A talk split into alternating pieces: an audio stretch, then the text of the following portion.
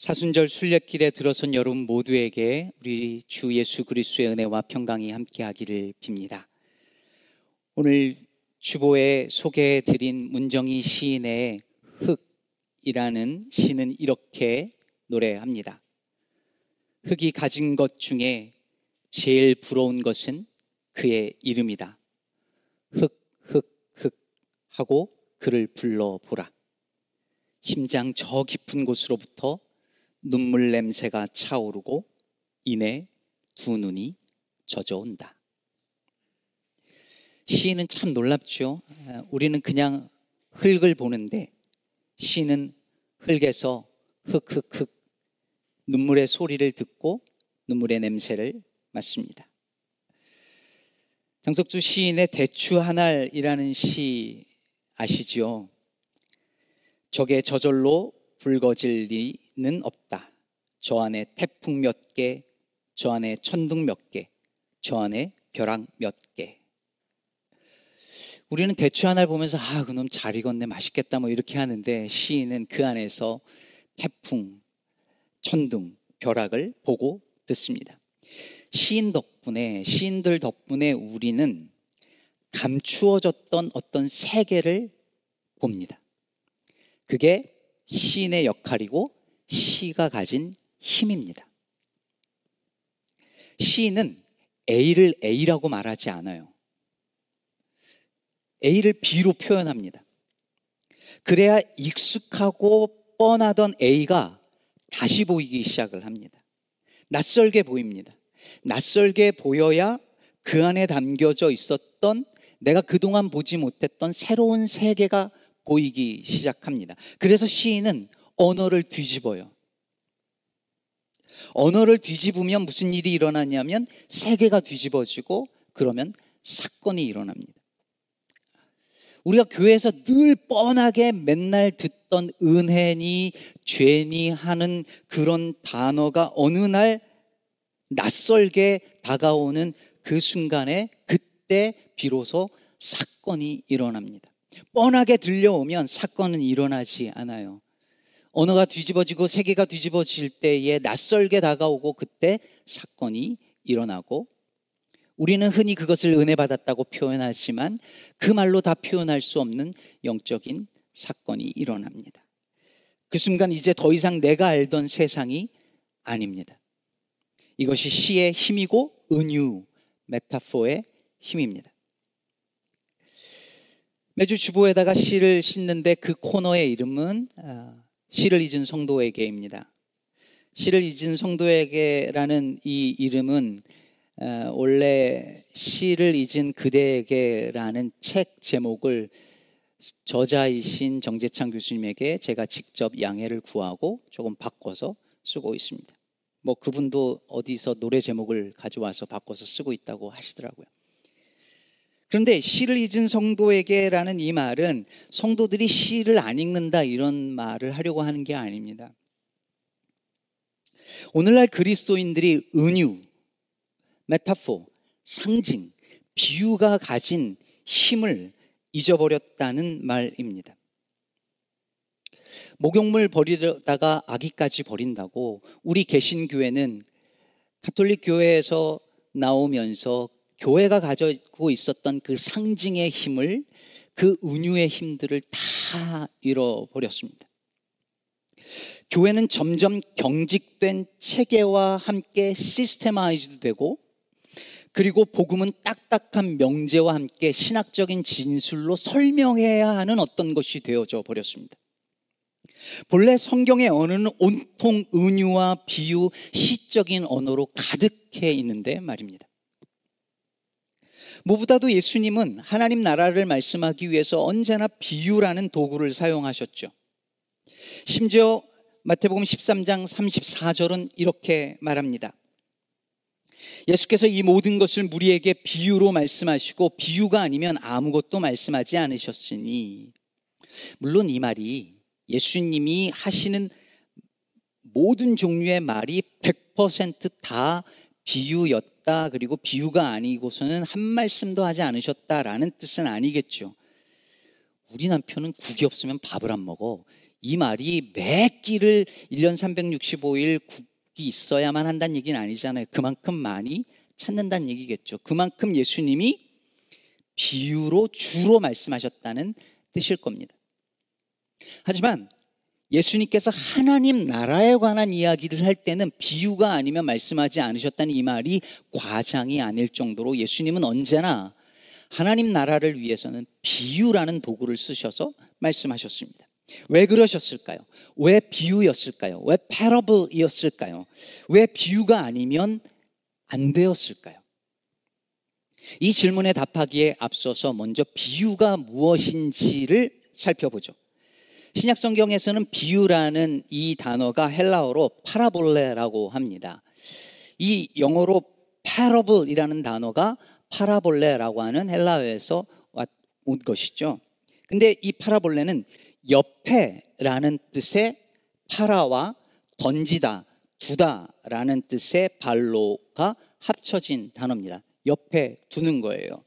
근데 뭘 두냐면 비슷한 걸 옆에 두는 겁니다. 예를 들면 제 사진 옆에 아, 박보검 사진을 이렇게 두는 거죠. 예, 비슷한 걸 이렇게 두는 겁니다. 그리고 비교하는. 너무 크게 웃지 마시고. 네, 비슷한 걸 두는 거예요. 이게 파라볼레예요. 그런데 비유와 은유의 차이는 뭐냐면 은유도 비슷한 걸 옆에 두는데 비유는 언제나 거기에 이야기가 있습니다. 스토리가 있어요. 그래서 비유를 metaphorical story, 은유적 이야기라고 부르기도 합니다. 그러니까 낯선 어떤 것을 말하기 위해서 익숙한 은유적 이야기를 가지고 와서 옆에 두는 거예요. 하나님의 나라라고 하는 낯선 세계를 알려주시기 위해서 예수님께서 어떻게 하냐면 익숙한 이야기를 가지고 오시는데 그 익숙한 이야기가 뭐냐면 씨 뿌리는 농부의 이야기. 가라지 이야기. 밭에, 밭에 보물이나 진주 이야기. 이런 이야기를 가지고 오는 거죠. 자, 그렇다면 우리는 예수님이 하나님의 나라를 말씀하기 위해서 왜 비유라는 도구를 쓰셨는지 그 첫 번째 이유를 알 수 있습니다. 그것은 잘 알아듣게 하기 위함이었습니다. 하늘나라는 땅에 속한 사람들이 들을 때 이해하기 어려운 세계였죠. 어려울 수밖에 없었습니다. 그래서 예수님은 그 나라에 대해서 말씀하기 위해서 그 당시에 누구나 다 알아들을 수 있는 일상의 이야기, 일상의 언어를 가지고 오십니다.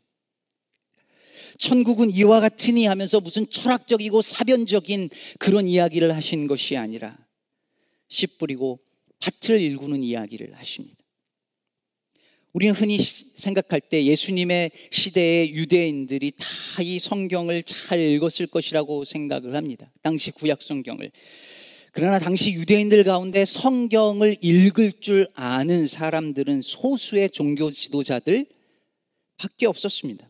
즉, 많이 배운 사람들이나 읽었지 대부분은 읽지 못했습니다.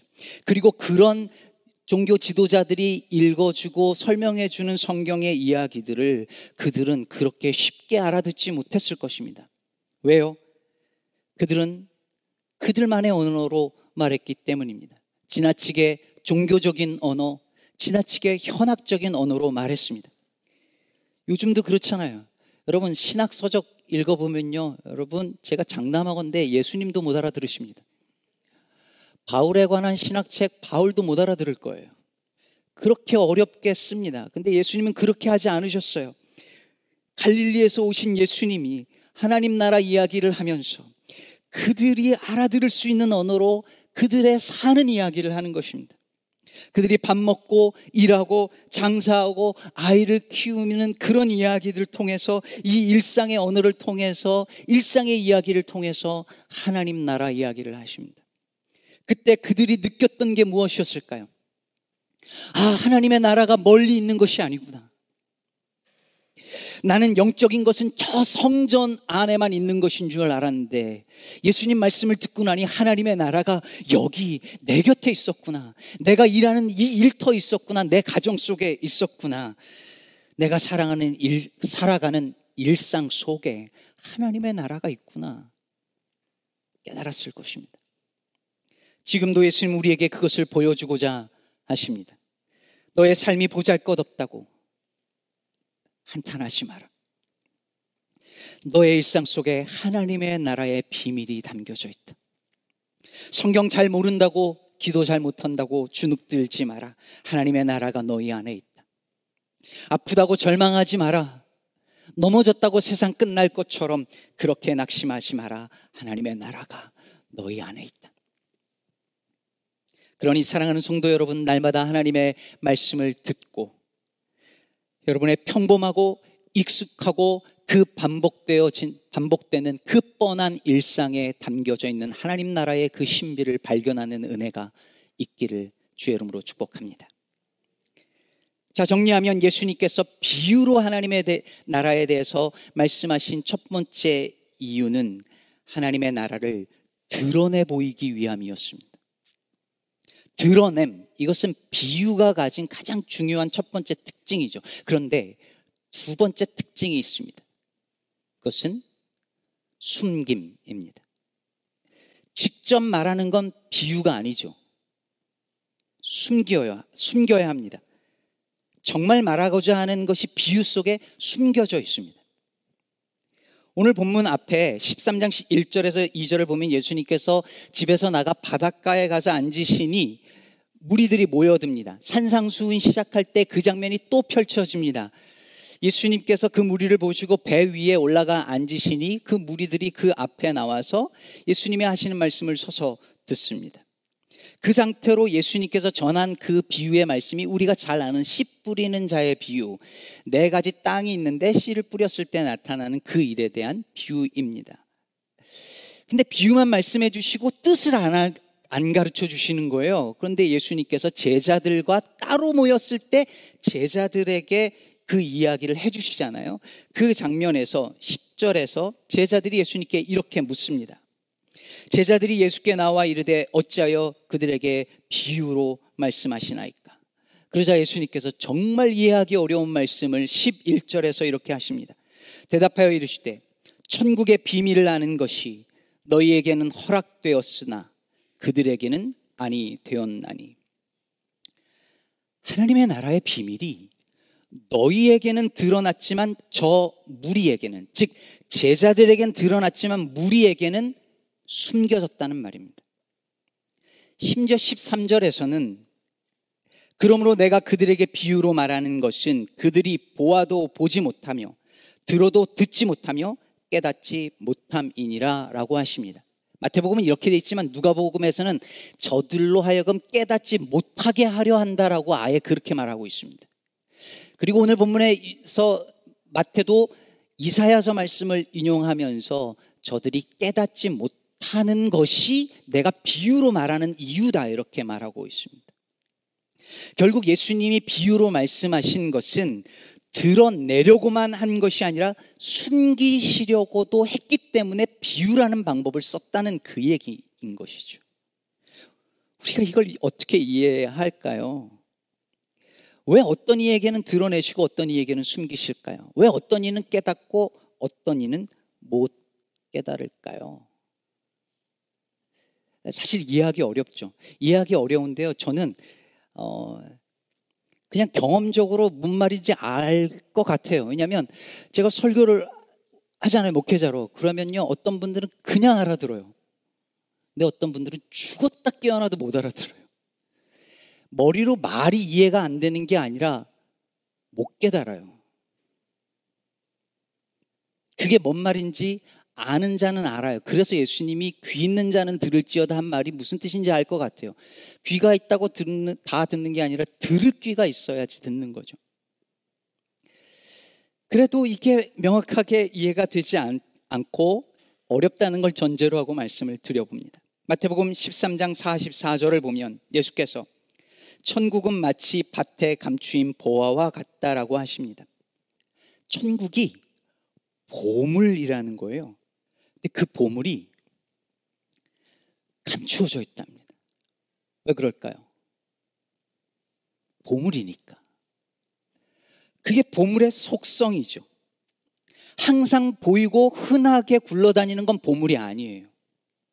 보물의 가치를 지키기 위해서 보물은 감추어져야 되고 보물이 어디 있는지는 숨겨져야 하죠. 그래야 보물이죠. 송명희 시인의 시 그 이름은 이렇게 노래합니다. 예수 그 이름 나는 말할 수 없네. 그 이름 속에 있는 비밀을 그 이름 속에 있는 사랑을 그 사랑을 말할 수 없어서 그 풍부함 표현 못해서 비밀이 되었네. 그 이름 비밀이 되었네. 아니, 이 좋으신 예수님의 이름을 자꾸 전해야지 왜 그게 비밀이라는 거예요? 그냥 쉽게 말아, 말해버리기에는 그 사랑이 너무 크고, 그냥 쉽게 함부로 표현해 버리기에는 너무 풍부해서, 그냥 그렇게 흔하게 내뱉어 버리기에는 너무 귀한 보석 같아서 그 이름이 비밀이 되었다라고 말합니다. 그렇다면 오늘날 너무 쉽게 예수의 이름을 오용하고 함부로 예수 천당을 부르짖고 너무 가볍게 은혜를 말하는 기독교인들은 어쩌면 그 이름의 그 풍부함을 그 가치를 모르기 때문 아닐까요? 보물은 그 가치를 모르는 이들에게는 숨겨져 있고, 아니, 숨겨져야만 합니다. 그래야 그 보물이 싸구려가 되지 않을 테니까요. 그러나 가치를, 그 보물의 가치를 아는 이들에게는 보물이 스스로 자신을 드러내 보이는 법입니다. 아니, 복음은 계속해서 드러내야 하는 거 아닌가요? 네, 맞아요. 그런데 드러내는 동시에 숨겨야 해요. 여러분, 시는 말하지만 다 말하지 않아요. 그래서 시가 힘이 있는 거예요. 다 말해버리고 나면 그 시는 아무 힘이 없어요. 말하되 숨겨야 돼요. 드러내되 감추어야 해요. 그래서 예수님이 비유로 말씀하십니다. 마태복음 저자는 13장 35절에서 예수님이 비유로 말씀하신 이유에 대해서 10편 78편 2절을 인용해서 이렇게 말합니다. 이는 선지자를 통하여 말씀하신 바 내가 입을 열어 비유로 말하고 창세부터 감추인 것을 드러내리라 함을 이루려 하심이라. 예수님은 창세 때부터 감추어져 있었던 하나님의 나라의 비밀을 드러내기 위해서 비유로 말씀하셨다는 거예요. 그러나 그것이 아직 다 드러나지 않았고, 아직 모두에게 드러나지는 않은 것입니다. 제자들에게는 보이시고, 무리에게는 감추십니다. 무리들이 비유를 깨닫는 것은 위험한 일이기 때문입니다. 여러분, 사무엘하 12장에 보면 나단 선지자가 다윗 왕에게 찾아가서 비유의 이야기를 하나 들려주죠. 여러분이 잘 알 겁니다. 이런 이야기입니다. 나단이 말하기를 한 마을에 두 사람이 살고 있었는데 하나는 부자였고 하나는 가난한 사람이었답니다. 부자는 양과 소가 어마어마하게 많고 가난한 이 사람은 가진 것이 작은 암양 새끼 한 마리뿐이었습니다. 근데 이 가난한 사람이 이 양을 얼마나 아끼는지 얼마나 소중하게 여기는지 자기 딸처럼 여겼다라고 했습니다. 근데 부자 집에 손님이 찾아왔는데 이 부자가 자기에게 있는 그 많은 양과 소를 잡지 않고 이 가난한 사람의 그가 그렇게 아끼는 암양 그 새끼 암양을 잡아다가 죽여서 손님을 대접했다는 겁니다. 이야기를 들은 다윗 왕이 어떻게 반응합니까? 분노하면서 나단 선지자에게 말하죠. 내가 여호와의 살아계심을 두고 맹세하는데 그런 인간은 반드시 죽이리라. 내가 그것을 네 배나 갚아 주리라라고 말합니다. 그 순간 나단 선지자가 말하죠. 당신이 바로 그 사람입니다. 여러분 나단 선지자가 한 것은 비유였죠. 무슨 비유입니까? 다윗이 우리아의 아내 바세바를 빼앗아서 겁탈하고 우리아를 죽인 그 이야기를 이 비유의 이야기를 가지고 곁에 둔 것입니다. 근데 다윗은 그 이야기를 듣고 사실로 알아들었어요. 이 사실처럼 보이는 비유 속에 진짜 의미가 숨겨져 있었죠. 자, 숨겨져 있는 동안에는 괜찮아요. 그런데 바로 당신입니다라고 그 비유의 진짜 의미가 드러나는 순간에 선지자는 잘못하면 죽을 수도 있었어요. 설교자들이요, 두리뭉실 대충 이렇게, 이렇게, 이렇게 얘기해서 그렇지, 집사님, 이게 당신 얘기예요. 장로님 들으시라니까 이러면 쫓겨나죠. 위험한 거예요. 비유가 다 드러나면 위험한 거예요. 나단이 드러내는 순간에 죽을 수도 있었어요. 그걸 각오하고 한 거죠. 그런데 다윗이 회개해서 나단은 죽지 않아요. 그런데 예수님은 달라요. 누가 보면 입장에서 예수님께서 포도원 주인의 아들을 농부들이 잡아 죽인 이야기를 비유로 이야기하는데 서기관들과 대제사장들이 그 이야기가 자기들 얘기인 줄 알아들어요. 그리고 어떻게 되어 있냐면 예수를 잡아 죽이려고 계획했다 이렇게 되어 있어요. 비유의 의미가 다 드러나는 건 이렇게 매우 위험한 일입니다. 그래서 마태복음 7장 6절에서 예수님께서 이렇게 말씀하신 것입니다. 거룩한 것을 개에게 주지 말며 너희 진주를 돼지 앞에 던지지 말라. 그들이 그것을 발로 밟고 돌이켜 너희를 찢어 상하게 할까 염려하라. 거룩한 그 보배로운 진주를 그 가치를 알지 못하는 진주에게 던지면 돼지에게 던지면 발로 밟고 너를 상하게 할까 염려하라는 것이죠. 이게 비유를 전하는 혹은 비유의 뜻을 전하는 그것을 다 드러낼 때 나타나는 위험입니다. 그래서 어느 신학자는 말했습니다. 예수께서 비유로 말씀하셨다. 그리고 십자가에 못 박히셨다. 왜 예수님이 제자들에게는 비유의 뜻을 드러내시고 무리들에게는 숨기셨겠습니까? 무리와 제자의 차이는 무엇입니까? 제자들은 하나님의 나라의 가치에 자신의 전생애를 걸고 예수를 따라 살겠다고 나선 사람들이었습니다. 그러나 무리는 아니었습니다. 무리는 하나님의 나라에 대한 이야기를 듣고 말씀을 듣지만 그 말씀대로 살려고 나선 사람들은 아니었습니다. 이런 이들에게는 말씀의 뜻을 다 밝히 드러내는 것이 화가 됩니다. 그들은 그 말씀으로 자기 자신을 끝없이 합리화하고 그 말씀을 남을 정죄하고 남을 비난하고 공격하는 도구로 씁니다. 그러니 화입니다. 그래서 예수님은 주님을 따르고자 나선 이들에게는 하나님 나라의 비밀을 밝히 드러내 보이시고 비유의 뜻을 보여주시지만 무리들에게는 그것을 숨기십니다. 저는 이것이 무리들에게도 더 나은 일이었다라고 생각합니다. 조심스러운 말이지만 목회를 하다 보면 예수의 제자가 되어서 정말 예수 따라 살 생각이 없는 분들이 교회 계속 다니면서 예배 드리고 말씀을 계속 끊임없이 듣는 것이 매우 위험한 일이라는 생각을 자주 합니다. 말씀 들으면 좋은 거 아닌가요? 네, 좋은 일이지만 그 말씀대로 살 생각이 없이 계속 들으면 그 말씀대로 자기가 살고 있다고 착각하게 됩니다.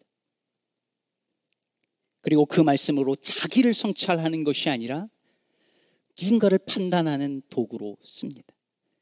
그러니 이게 얼마나 위험한 일입니까? 그러므로 사랑하는 여러분, 드러내 주심도 은혜이고 감추시는 것도 은혜입니다. 비유의 힘은 익숙함에만 있는 것이 아니라 낯섦에 있고 드러난 것에만 있는 것이 아니라 숨겨진 것에 있습니다. 말씀이 깨달아지셨나요? 큰 여러분, 내가 발견한 게 아니라 하나님이 하나님 스스로를 드러내 보여주신 것입니다. 그러니 은혜이죠. 말씀이 깨달아지지 않으시나요? 그것은 나로 하여금 겸손하게 하시려는 그래서 아직 숨겨둔 것입니다. 그러니 그것도 은혜이죠. 그래서 마태복음 11장 25절에서 예수님이 이렇게 말씀하셨습니다. 그때 예수께서 대답하여 이르시되 천지의 주제이신 아버지여 이것을 지혜롭고 슬기 있는 자들에게는 숨기시고 어린아이들에게는 나타내심을 감사하나이다. 지혜롭고 슬기 있어서 그래서 나는 안다라고 생각하는 이들에게는 하나님 나라의 비밀을 숨기시고 저는 모릅니다. 하고 겸손하게 나아가는 이들에게 하나님은 그 나라의 비밀을 나타내 보여주십니다. 어떤 분이 제게 그런 말을 하더라고요. 하나님 뜻이 뭔지 몰라서 너무 혼란스러워서 주님 깨닫게 해주시면 제가 따르고 순종하겠습니다. 했더니 하나님이 그런 마음을 주시더래요. 깨달은 건 순종했고